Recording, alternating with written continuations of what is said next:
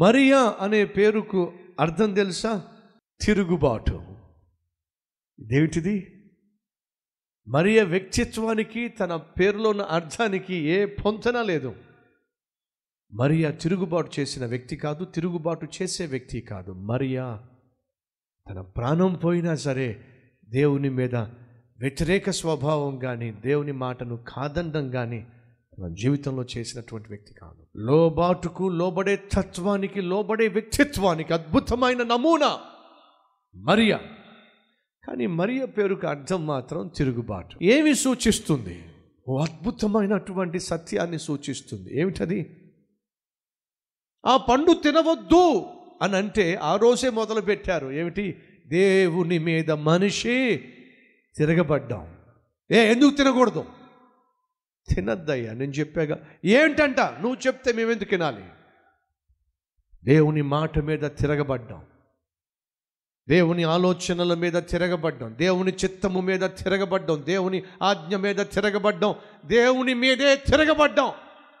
మనిషి మొదటి నుంచి చేస్తూ వచ్చాడు. ఫలితంగా దేవునికి శత్రువుగా తయారయ్యాడు. మనిషి పుట్టినప్పటి నుంచి గిట్టేంత వరకు ఉన్న ఒకే ఒక తత్వము నలభై ఎనిమిదవ అధ్యాయము ఎనిమిదవ వచనము. యెషయా నలభై ఎనిమిది ఎనిమిదవ వచనము. చదువుతున్నాను. అవి నీకు వినబడనే లేదు నీకు తెలియబడనే లేదు పూర్వము నుండి నీ చెవి తెరవబడనే లేదు. నీవు అపనమ్మకస్తుడవై నీ తల్లి గర్భమున పుట్టినది మొదలుకొని తిరుగుబాటు చేయువాడవని అనిపించుకొంటివి అని నాకు తెలియను. ఏంటంటే మనిషి యొక్క తత్వం? తల్లి గర్భమున పుట్టినది మొదలుకొని తిరుగుబాటు చేయువాడు. వయసు ఆరు నెలల నుంచి ఎనిమిది నెలలు. నోట్లో స్పూన్ పెడితే తినరే? నా దగ్గరకు వచ్చి అన్నప్రసనం చేయమంటారు. కొంచెం అన్నం పెట్టమంటారు. స్పూన్ తీసి నోట్లో పెడదామంటే ఆరు నెలలకే మూడు చెరువులు నీళ్ళు తాగిస్తారే? అటు తిప్పుతారు ముఖం ఇటు తిప్పుతారు ముఖం కింద పెడతారు ముఖం పైకి పెడతారు ముఖం. దేనికి? ఒక స్పూన్ తినడానికి. బైబుల్ సెలవిస్తుంది పుట్టినప్పటి నుంచే తిరుగుబాటు. ఇది మనిషి తత్వం. కొన్నిసార్లు భార్య భర్తల మధ్య గొడవలు అవుతాయి. భార్య ఒక మాట అంటే భర్త రెండు మాటలు అంటాడు. భర్త రెండు మాటలు అంటే భార్య పది మాటలు అంటది. భార్య పది మాటలు అంటే భర్త చేయెత్తుతాడు. బాగా గొడవైంది. ఇప్పుడు భర్తలోనో భార్యలోనో ఎంతో కొంత మానవత్వం ఉన్నప్పుడు ఆ భార్య అనుకుంటుంది ఆ భర్తకున్న ఒక వీక్నెస్ ఏమిటంటే మనిషి కొంచెం కోపం ఎక్కువ. ఒక మాటకి పది మాటలు అనేస్తాడు. అంతేకాకుండా మూర్ఖంగా ప్రవర్తించి కొన్నిసార్లు చావగొట్టేస్తాడు. కానీ తనతో శత్రుత్వం పెట్టుకోవడం లాభం ఏమిటి ఉంటుంది ఒకే ఇంట్లో ఒక కుటుంబము. భర్తను శత్రువుగా భావించటం కంటే ఆ భర్తతో సమాధానం పెట్టడం బెటర్ కదా? అని చెప్పి భార్య వచ్చి అంటది ఎందుకయ్యా మనకి గొడవలు? ప్రశాంతంగా జీవిద్దాం. అది ఆ భార్య యొక్క మంచితనం. అది ఆ భార్య యొక్క తగ్గింపు తత్వం. తన లోపం లేకపోయినా తన భర్త తప్పు చేసిన మూర్ఖంగా ప్రవర్తిస్తున్న మంచి భార్య వచ్చేమంటుందో తెలుసా? ఎందుకయ్యా మనకి గొడవలు? ప్రశాంతంగా జీవిద్దాం. ఒకవేళ నేను తప్పు చేశాను నీకు అనిపిస్తుంది నన్ను క్షమించు.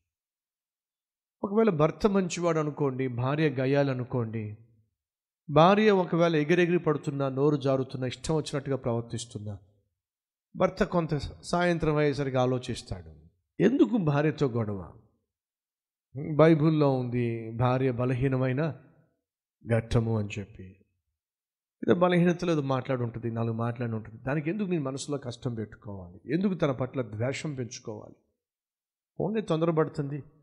చదువుపోతే పోతుంది భోజనం చేసేటప్పుడు లేదా ఖాళీగా కూర్చున్నప్పుడు. ఎందుకే మనకి గొడవలు ప్రశాంతంగా జీవిస్తే బాగుంటుంది కానీ?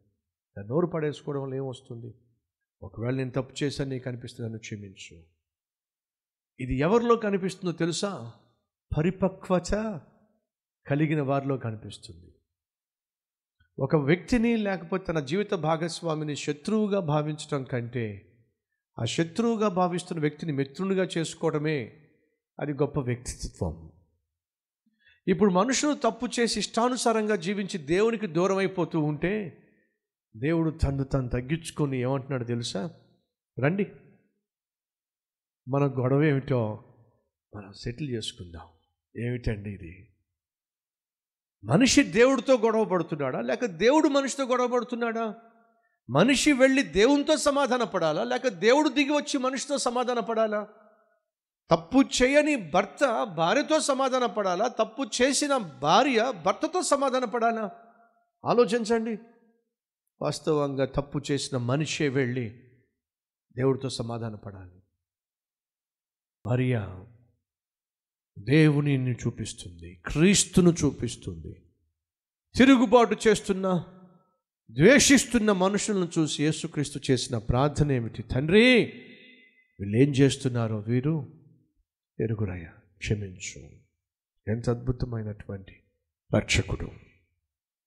ఎవరివైనా సరే ఏ మతానికి ఏ వంశానికి ఏ జాతికి ఏ జీవితానికి చెందిన వ్యక్తివైనా సరే క్రీస్తులో నువ్వు ఫలించవచ్చు క్రీస్తులో నువ్వు పుష్పించవచ్చు. నువ్వు చేయాల్సిందల్లా. ఆ క్రీస్తును అంగీకరిస్తే చాలు. ఆ క్రీస్తును కలిగి నువ్వు జీవిస్తే చాలు. అట్టి కృప కొరకు ప్రార్థన చేద్దామా?